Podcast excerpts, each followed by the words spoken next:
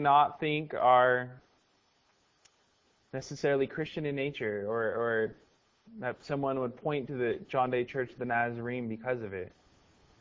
But it's a service that you do because hopefully that they'll point to God and see that through whatever we do.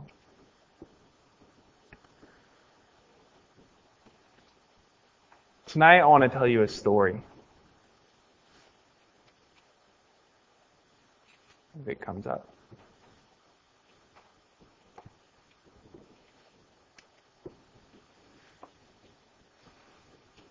There was a Japanese family of six. And they barely got by. It was in the 60s, about a decade and a half after World War II, and they had felt all the problems of, of that living in America. But they were a family and they were going strong. Unlike the other Japanese families who lived in the city who owned businesses or had skilled labor jobs, like doctors or lawyers. This family, they owned a hotel in a poor side of the city. They had little, but they offered what they could. They offered low fares for homeless people or disabled people. Um, especially the men, homeless men for shelter. They were cheap lodging by people who just traveled through the city and sailors who came in from the docks. They weren't Christians. They just did what they felt was right. And yet they knew there was something more to life. So they went to church. And they came as they were. They dressed up in their Sunday best, but it was worn and not as nice as other people would like it to be. And the people at the church only saw them for what they wore and their social class.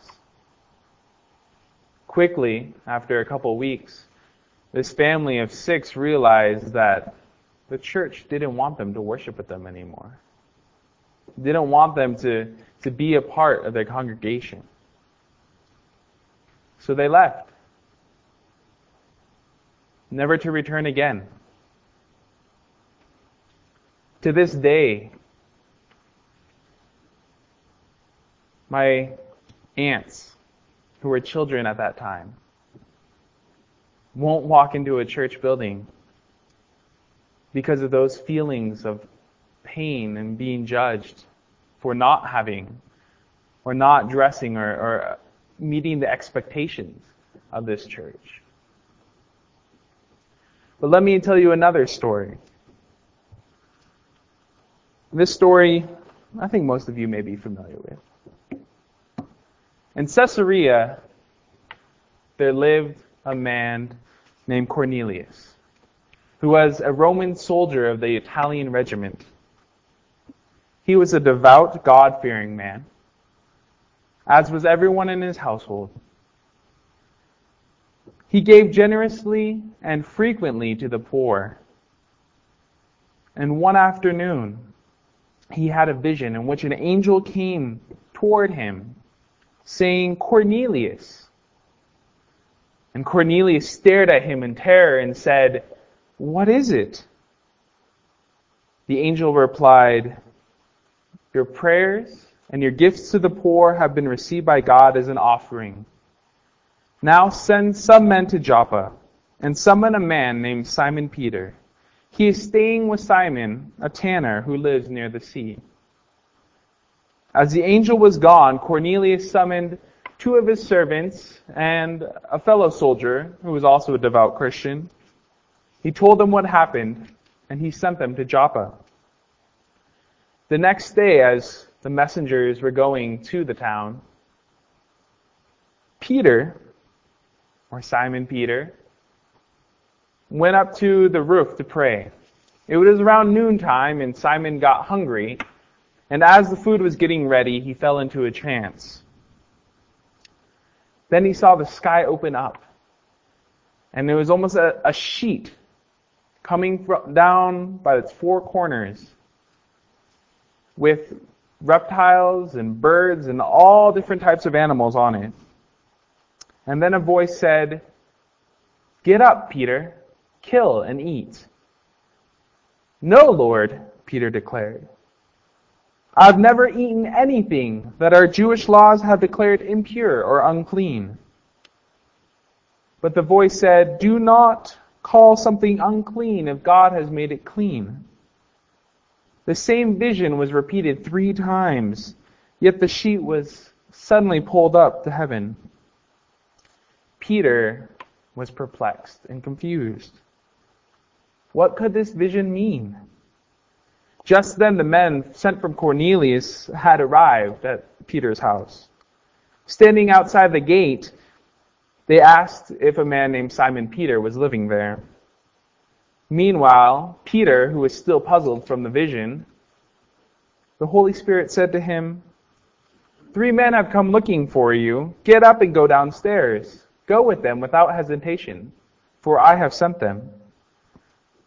So Peter went down and said, I'm the man you're looking for. Why have you come? And they said, We were sent by Cornelius. He is a Roman officer but he is a devout and God-fearing man, well respected by the Jews. A holy angel instructed him to find you and take you to his house so you can, so he can hear your message. So Peter invited the men to come and stay with him the next, that night, and the next day they headed off to uh, Caesarea. They arrived in Caesarea, and Cornelius was waiting for Peter and he invited his closest friends and family. As Peter entered his home, Cornelius bowed down at his feet and began to worship him. And Peter said, No, I'm only a human myself. Get up. They talked a little bit and then they went on inside. Peter said to them, You know, it is against Jewish customs that I should enter a Gentile's house or to associate with you. But God has shown me that I should no longer call anybody impure or unclean. So I came without objection as soon as I was sent for. Now tell me, why have you sent for me? Cornelius said, A couple days ago, I was praying and an angel came to me, shining brightly, and said, Cornelius, your prayers have been heard. Your gifts to the, to the poor have been noticed by God. Send messengers to Joppa and summon a man named Simon Peter. So I sent for you at once, and it was good for you to come. Now we are all here waiting before God to hear the message that the Lord has given you. Then Peter replied, I see clearly that God shows no favoritism. In every nation, he accepts those who fear him and does what is right. This is the message of good news for the people of Israel, that there is peace with God through Jesus Christ, who is Lord of all. You know what had happened throughout Judea, beginning in Galilee after John began preaching his message of baptism.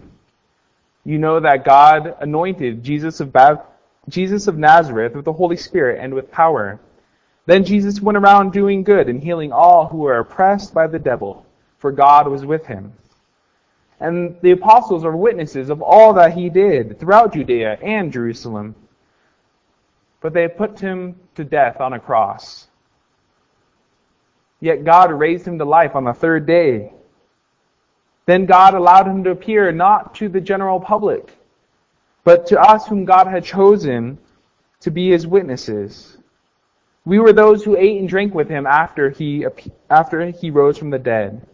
And he ordered us to preach everywhere and to testify that Jesus is the one appointed by God to be judge of all.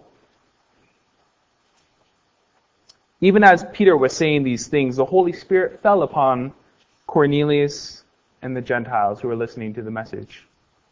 The Jewish believers who were with Peter were amazed that the gift of the Holy Spirit had been poured out on the Gentiles, for they heard them speaking in tongues. Then Peter asked, Can anyone object to the, them being baptized, not that they have received the Holy Spirit as we did?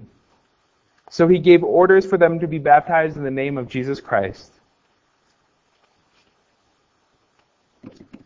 This story contrasts two men. On one side, you have Peter, who was Jewish, and his life had been changed by knowing Christ, and he lived with Christ. He spoke with Christ.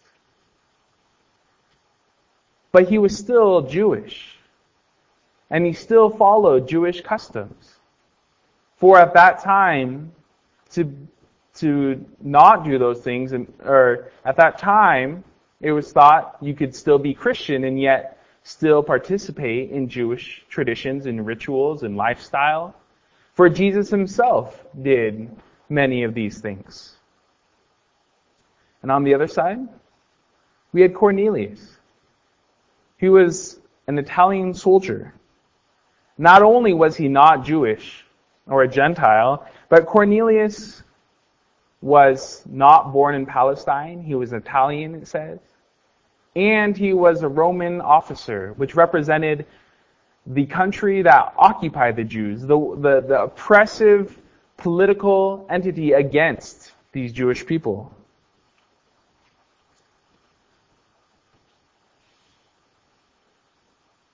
For Peter, to eat anything unclean or impure would be unconceivable. Like I said, he was Jewish and he did, he lived a Jewish life his, his whole life. He lived a Jewish life his whole life. I guess it makes sense. And yet he has this vision. For the first time in his entire life, somebody tells him, it's okay to eat anything you want. Now imagine how confusing, how deranged he must feel.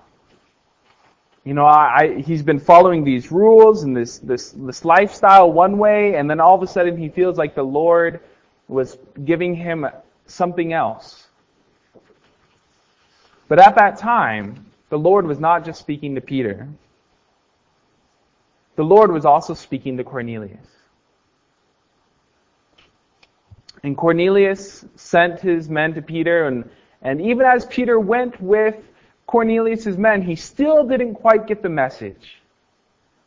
Until after he'd been talking with them and saw that the Holy Spirit had descended upon the Gentiles as well. Then he realized the message that that vision was trying to tell Peter. God shows no favoritism. Do not make unclean what God has made clean. My grandparents, my aunts, and my father had come across a church where they didn't meet up to their expectations. They had come across a group of believers who, who had set bounds and rules according to this is how things should be to be a Christian. And if you're not like this, if you, if you can't even meet the requirements of, of, of dress or social status, you don't belong in our group. Peter too had expectations of what a Christian should be.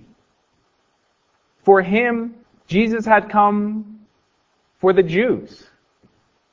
For Jesus primarily spoke to Jews and about Jews, and, and many of Jesus' parables that we read today, he often says, you know, I have come for God's people.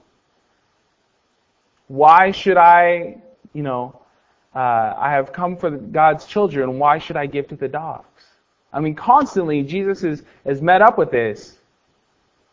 But the Holy Spirit is leading Peter. The church doesn't do missions. God does missions. There is an understanding that missions is an activity of the church. Missions would be defined through church programs, Sunday school classes, small groups, outreach events, and even overseas we have missionaries.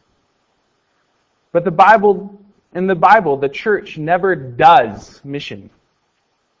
God does the missions, and the church participates in His plan. As we minister, as we plan and act, we must pray that he, we are doing it in God's will. But you know, sometimes, even as we plan and act for our missions, God has ways of acting beyond our expectations.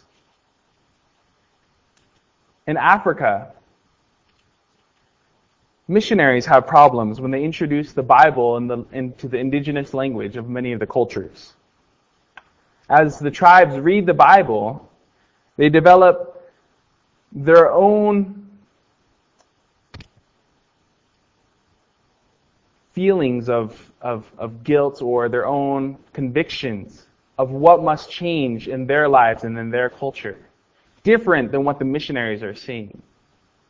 There are tribes, there are times when missionaries would look at a culture and say, you know, we want you to become Christians, but you guys, you have too many wives.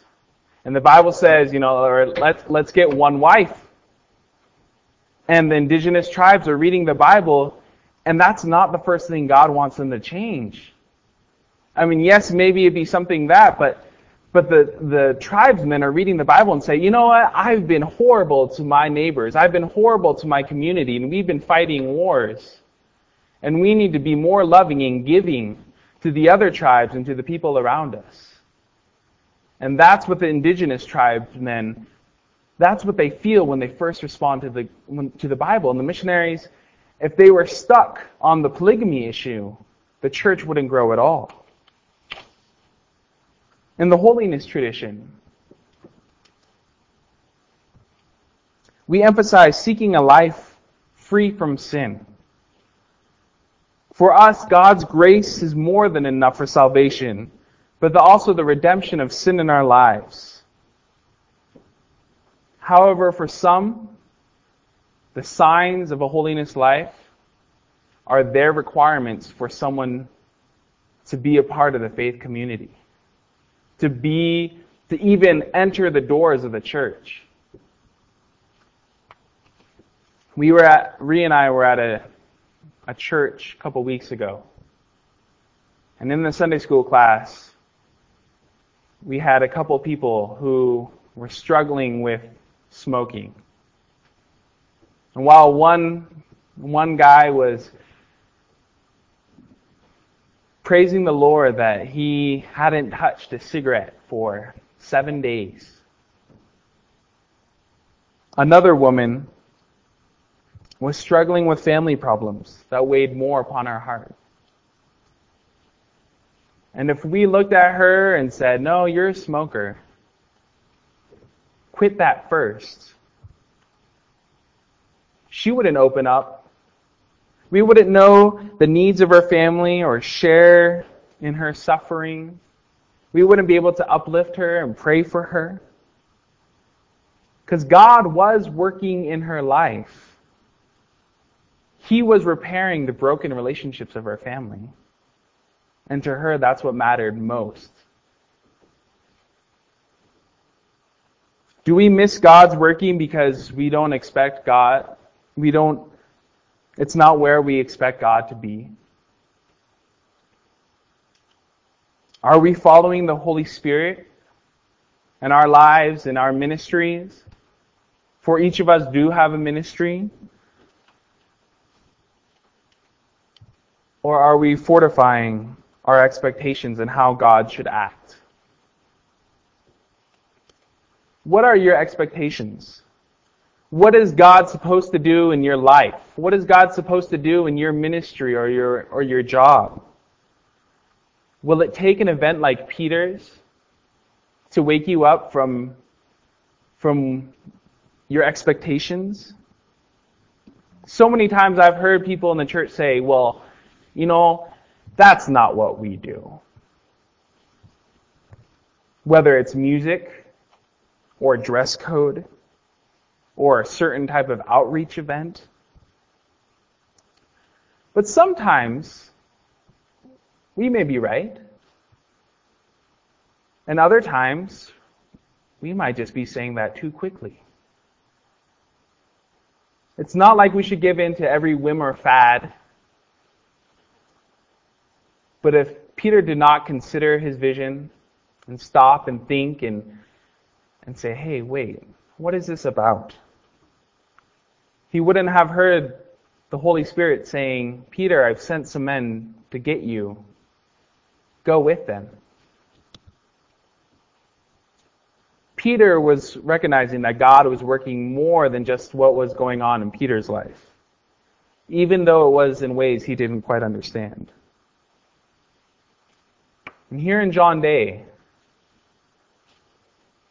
I know God is working in people's lives all around us. And it's so easy to get trapped in our expectations of how we expect God to be working in someone else's life. Or who, even, we let God work. Our expectations of, no, God, He wouldn't work with that person. That person doesn't deserve it. But if we get trapped, we may miss what God is doing, even though it's right in front of our eyes.